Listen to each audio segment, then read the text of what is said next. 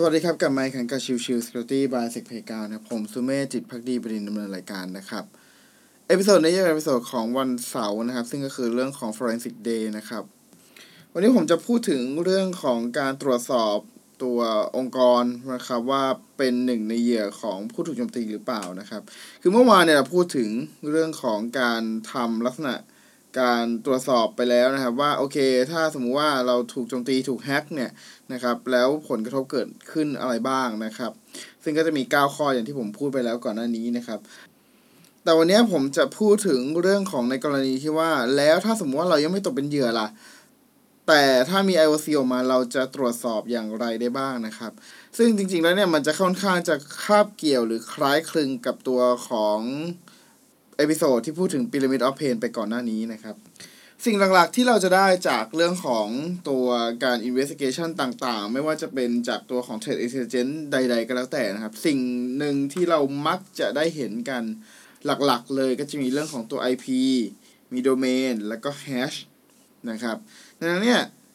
เมื่อมีการปล่อยข้อมูลมาอย่างของยกตัวอย่างอย่างล่าสุดนะครับ ที่มีผลกระทบค่อนข้างจะเห็นได้เยอะนะครับ ก็คือเรื่องของ Black Matter นะครับ ที่บริษัทในไทยเองก็ถูกโจมตีนะครับ ผมก็จะแนะนำว่าในเมื่อตัวของ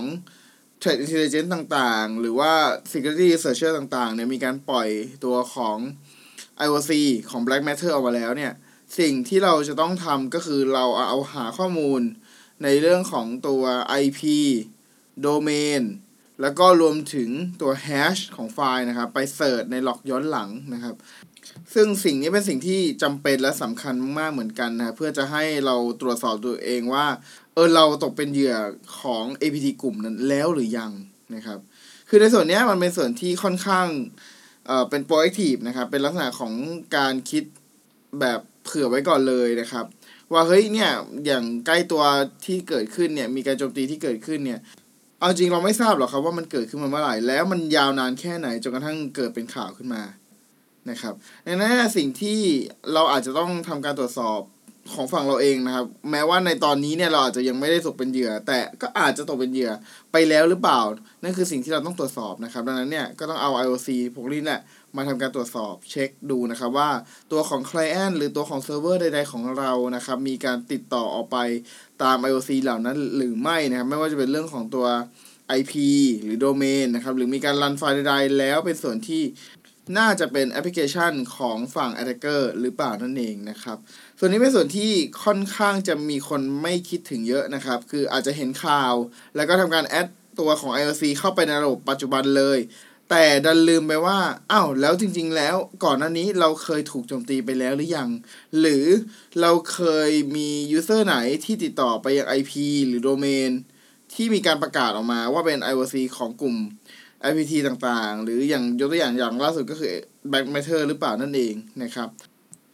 ดังนั้นอย่าวางใจนะครับว่าโอเคมีข่าวที่ออกมา แล้วก็มีการประกาศเรียบร้อยเสร็จสับ แล้วก็เราก็แอดตัวของ IOC ที่มีการประกาศเหล่านั้นเนี่ยแอดเข้าไปในตัวระบบแล้วเนี่ยมันก็อาจจะมีบางส่วนที่เกิดขึ้นไปแล้วแล้วเราไม่ทราบก็ได้นะครับ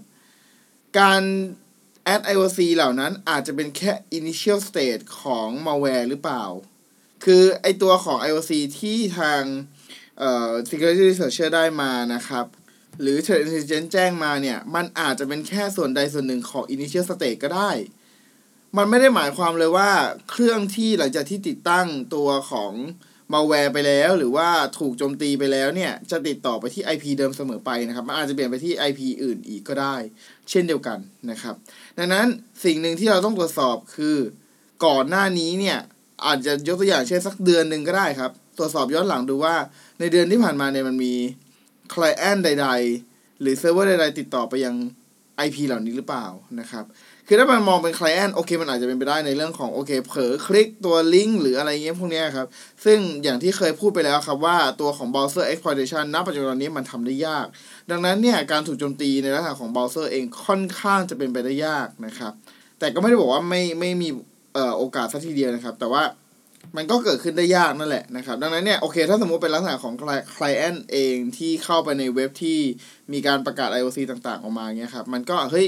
โอเค มันก็อาจจะเป็นไปได้ที่ว่าเขาคลิกผิดใดๆนะครับ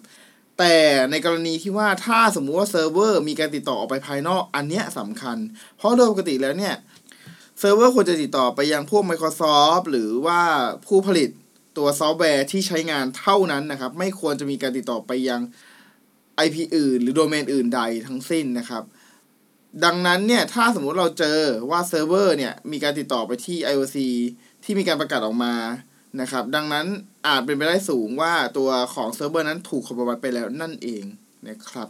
ดังนั้นอย่าลืมตรวจสอบกันเลยทีเดียวนะครับ แล้วก็หวังเป็นอย่างยิ่งว่าตัวของ episode นี้จะทำให้ทุกๆคนมอง IOC ไม่ใช่แค่เรื่องของการ add เข้าไปเป็น blacklist นะครับ แต่ต้องลองมองย้อนกลับไปด้วยว่า ก่อนหน้านี้เราเคยมีการติดต่อไปอย่าง IOC กลุ่มเหล่านั้นหรือเปล่า หรือมีการใช้งานตัวไฟล์ที่อยู่ใน IOC เหล่านั้นหรือเปล่านั่นเองนะครับโอเคพิสดนี้ฝากไว้เท่านี้นะครับ ขอบคุณทุกท่านที่มาติดตามแล้วพบกันใหม่สำหรับวันนี้ลากันไปก่อนสวัสดีครับ